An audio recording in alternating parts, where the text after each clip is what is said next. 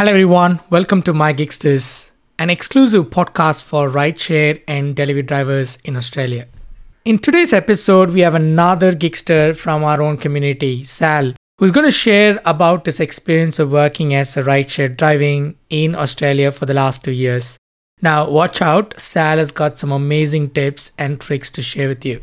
Sal, thank you so much for coming on the podcast. I really appreciate for you spending the time to share a bit about you, but also a number of other things. I'm so excited to hear your story. I think we'll, instead of wasting time, we'll dive into the topic. Sal, what brought you to rideshare and to this world of gig? Oh, well, thank you, Benjamin, for um, welcoming me. And um, well, ride sharing, um, what brought me into it was that I um, have, um, I like to spend money. and um, I'm a bit of a party animal, and I was spending quite a bit of money with all the different social groups that um, I was involved in. And I'm thinking, well, I can't go on like this. I need to sort of limit my time going out and earn a little bit of money as well so that, you know, my finances don't get stretched. So I'm, I had a bit of a hard and long think about what I could do where I could be my own boss and work when I want and so that I had no one to respond to. So um, after a bit of research, I thought, hmm, rideshare driving is probably one of the things that I enjoy, or I would enjoy because I like to drive. You know, I like to meet new people, and you know, and I hand, I can handle the um, pressure of traffic driving in traffic in Sydney, as you well know how bad traffic is in Sydney. So, and that also stopped me from going out and started saving money. So rather than spend money, I'm earning it, so I can work when I want and be my own boss. Um, I will say that I do have a full time job. Um, rideshare is just my side hustle, uh, which I normally do about three to four hours on a weeknight, and it can be anywhere between three to five or even six days a week that I do it. Um, so, um, so that that's that's my um, reason for getting into rideshare driving. That's nice. I didn't know that it was uh, it was a desire to come out of a party animal into. Uh, that's good. But how long you been into rideshare? Yeah, I have. I'm just about to, to clock up two years of rideshare driving, and that's the whole time it's been on a part-time basis, and I've thoroughly enjoyed it. I um, must say that my um, experiences have been quite good. I cannot really say that um, I've had really, really, really bad experiences. I mean, you know, there's been some uncomfortable rides with some passengers and what have you, but all in all, um, you know, I cannot say that my safety has been jeopardized in that time. So, yeah, just on two years that I've been um, rideshare driving, and I've um, recently sort of like in the last three four months joined up the um, all the other platforms. I'm on most of the platforms if i'm allowed to mention them. If not i'll just say yeah i'm on the majority of the platforms yeah that's okay that's good good i'm, I'm assuming you would have definitely done at least over 100 rides if not more um, over a yep. period of two years and that's mm-hmm. and that is definitely you know has brought you more experience than just money but also the other experiences okay. that you have uh, you touched on a very interesting topic that is around you know safety and you know customers and general safety of rideshare. Now, why do you think that, uh, or do you think that safety is a priority for rideshare in this whole business of doing rideshare driving? Do you think safety is important? And if you think safety is oh. important, why do you think safety is important? Oh, 100%. Look, safety is first and foremost um, because no human being should feel unsafe in doing any sort of work that they're doing. Um, I, from experience, have had a fairly good safety record in the respect that you know not many passengers have threatened me or have I had to stop um, and uh, you know immediately jump out of the car and let them out. And um, I've um, always tried to, unfortunately, you know, as they say, you know, never judge a book by its character. But if you pull up somewhere and you see that um, you know there's a bunch of blokes uh, not to generalize here, but a bunch of people that are not behaving appropriately, um, are holding bottles of alcohol and or cups of alcohol. Um, you know, I try and have a look and see what's going on. And, you know, if I feel safe, I will pull up. And when they approach the vehicle, I will say to them, there is no drinking in my car. If you can abide by these things, um, I'll say you can come in the car and I'll take your ride. Otherwise, if they start to swear and carry on and you know be abrupt and um, you know not want to abide by these rules that I have, which is the rules of the rideshare, no drinking or consuming anything in the vehicle, I will immediately say, look, I'm very sorry, but I cannot take you, and I will move on and cancel the ride before it even begins for you know unsafe reasons. So that's how I've dealt with the safety issue because, you know, I'd rather not take the risk because once they're in your car, it's a lot more difficult to deal with the situation than not picking up picking them up at all. And there is options in your um, platforms that you're using for rideshare to say unsafe or otherwise as to the reason why um, you haven't picked up that passenger without affecting your cancellation rate. And even if it does affect your cancellation rate, I think your f- safety is first and foremost and paramount in the uh, respect of uh, your work and you doing uh, doing rideshare driving. Yeah. So that's the safety aspect in my perspective and how I have handled it in in my experience with rideshare driving over the last two years. Hey, just want to take a quick second to thanks for the supporters of this podcast.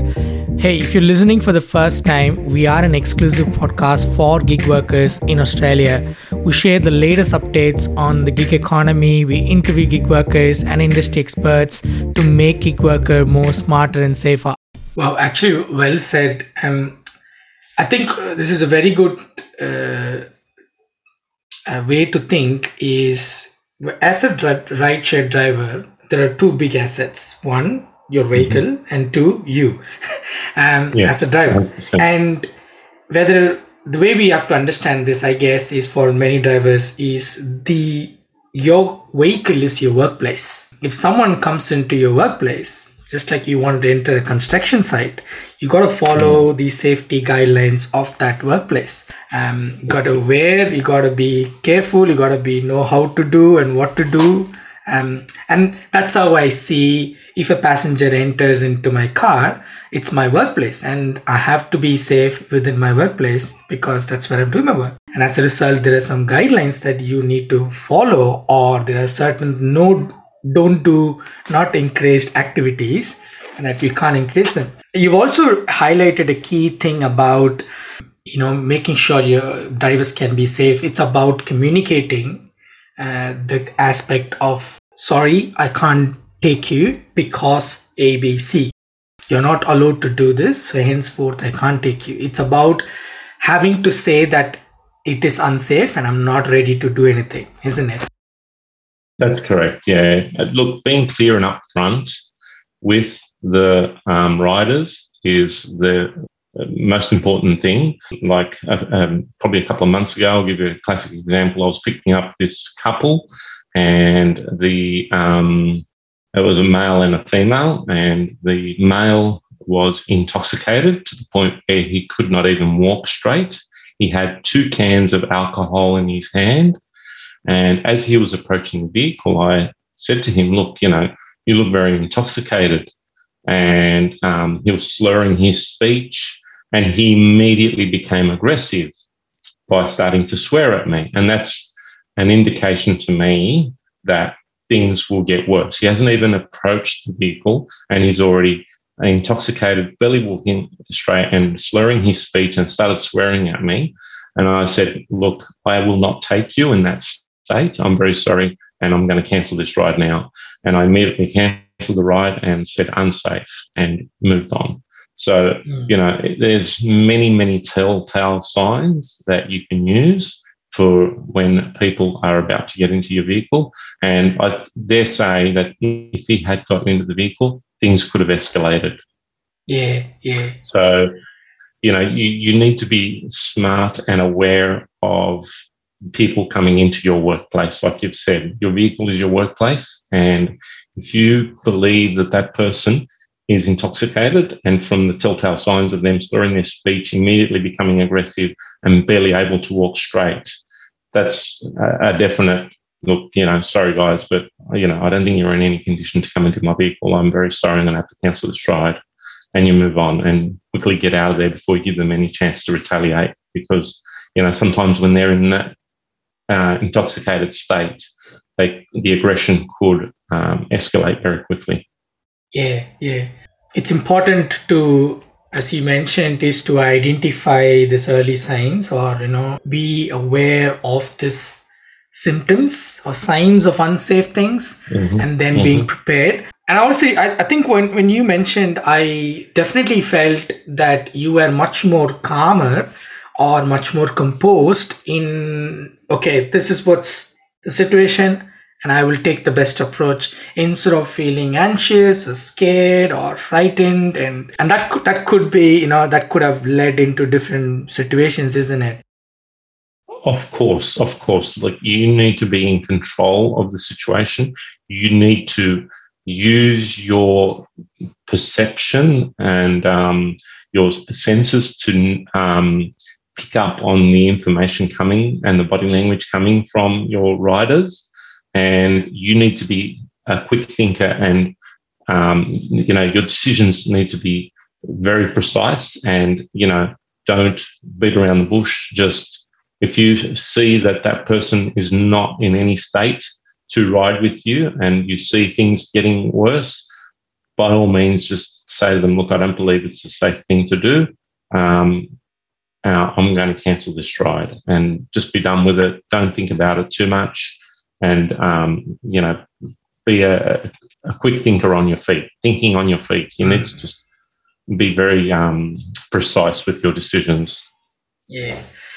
Uh, that's uh, that's that's really good. Um, thanks for sharing uh, those things because I think for for quickly summarizing that part is you got to you got to understand that it is your work and it is your workplace. Understanding what the safety guidelines are what can be done what can't be done and then being prepared to communicate that to your potential or customer. And also looking out for those hazards those risks those signs and uh, and be prepared to also you know face those in a in a way of that you have control. So really good. Thanks for sharing that. Um, mm. I, I wanted to also pick your brain on something else which is about um, knowing that it looks knowing that it's all about interacting with your customers right? It's about you know telling yes or no. It's still you have to do that conversation. Um, now that we have spoke about the unsafe side of it, I wanted to um, ask you, how do you go about treating your customers? Let's say I jump on your car and what are some of the things that you would do to you, you know, with your customers that is very special? Oh, for sure. Um, I, I, can just run through a scenario of when I um, first pick up a rider. Um, there's you know four questions that I like to ask up front, you know, um, and which you know sort of uh, leads on to the whole ride and and how to um, interact with my riders. Um, you know, first and foremost, when you um, pull up in a safe place to pick up your passengers, you um, once they jump into the vehicle, you um, ask them, you know, what their name is to confirm depending on which platform it is, you know, you might get a pin code, you might get nothing, and you have to ask them their name just to make sure you pick up the right rider. Second question, I um, confirm with them the destination. Um, you know, normally I just say uh, the general suburb they're going in or the street name if the suburb sometimes doesn't come up. And then I proceed to ask them, you know, um, how are you? And, you know, depending on the question, on the answer you get, you know or I know whether or not to continue conversation with them. Um, if I just get a, a simple, yeah, good, and then I proceed to ask them another question to see if they're in any mood to chat. And um, my second question is, how has your day been? And if again I get a, yeah, good, I think, okay, this p- person's probably not had the best of days. They probably want a bit of um, quiet and you know um, they need to you know just sit there and just sort of do what they want to do without me interfering with them so you know depending on the answers you get on those two questions is as to whether or not you know if the rider would like to continue on with conversation so you know normally if they want to continue on with conversation they will ask your question back and and and sort of you know it leads on from there so you know, if, if, if, a passenger wants peace and quiet, I'll give them peace and quiet. If the passenger is happy to continue chatting, I'll continue chatting with them. You know what I mean? So, and um, just try and be as unbiased and neutral as possible about the things they're talking about. And that's about it. You know, normally I ask them, you know, have you got any family or you got any kids? Or they might, and I might tell them about my family and my kids and stuff like that. So, you know, it's just um, working out whether or not a passenger wants to have a chat or not. Also, um, another thing I will point out try and drive as smoothly as possible. You don't want your passengers to be sitting there on the edge of their seat, worried about what's coming around the corner when you're driving. And there has been many, many instances where I've picked up passengers and they've said, "Oh, oh, I had to jump out of that last rideshare driver's car because his driving was just absolutely atrocious. And I said, Really? I said, My goodness, that's terrible to hear. I said, Look, you know, I, I, will make this ride as smoothly as possible. And they jumped out of my car, happy as Larry, saying to me, Look, you you have really made my day. Thank you so much. And a lot of my passengers I've seen fall asleep as I'm driving because they feel so comfortable that yeah. they're able to just fall asleep as I'm driving. And that's a very good telltale sign that they are comfortable in your car. You know, there's someone who came on our podcast um, earlier. His name is Josh Farr. Um, he called this as the University on Wheels. And uh, you are there talking to a lot of people, and communication is the key. I, I, I, I see every rideshare driver who have been successful and who love what they're doing. This is the same thing that I've heard is treat your customers and give them a great experience because they're probably going to stay in your car for 15 minutes to a 45 minute drive. But all you can do is make sure they're comfortable, they're well treated, respected, their privacy is being, you know, uh, or they're uh, kept, respected and at the end of the ride they feel they are safe and they've been taken to wherever they, wherever they need to be taken so you you i liked really that four questions. I'm definitely going to put that on the podcast description for anyone to steal it and use it. In hindsight does having a great customer experience help you get more rights help you earn more? Is it true? That was another exciting and great episode. I really thank the guests for participating and sharing the story. Now, for all the listeners, thanks for tuning in again and for supporting us. Please check out our other episodes right from your favorite podcast streaming app and also connect us on Facebook at MyGigsters or simply visit us on our website at mygigsters.com.au. This is Benjamin signing off, and until I see you on the next episode, drive safe and take care. Bye.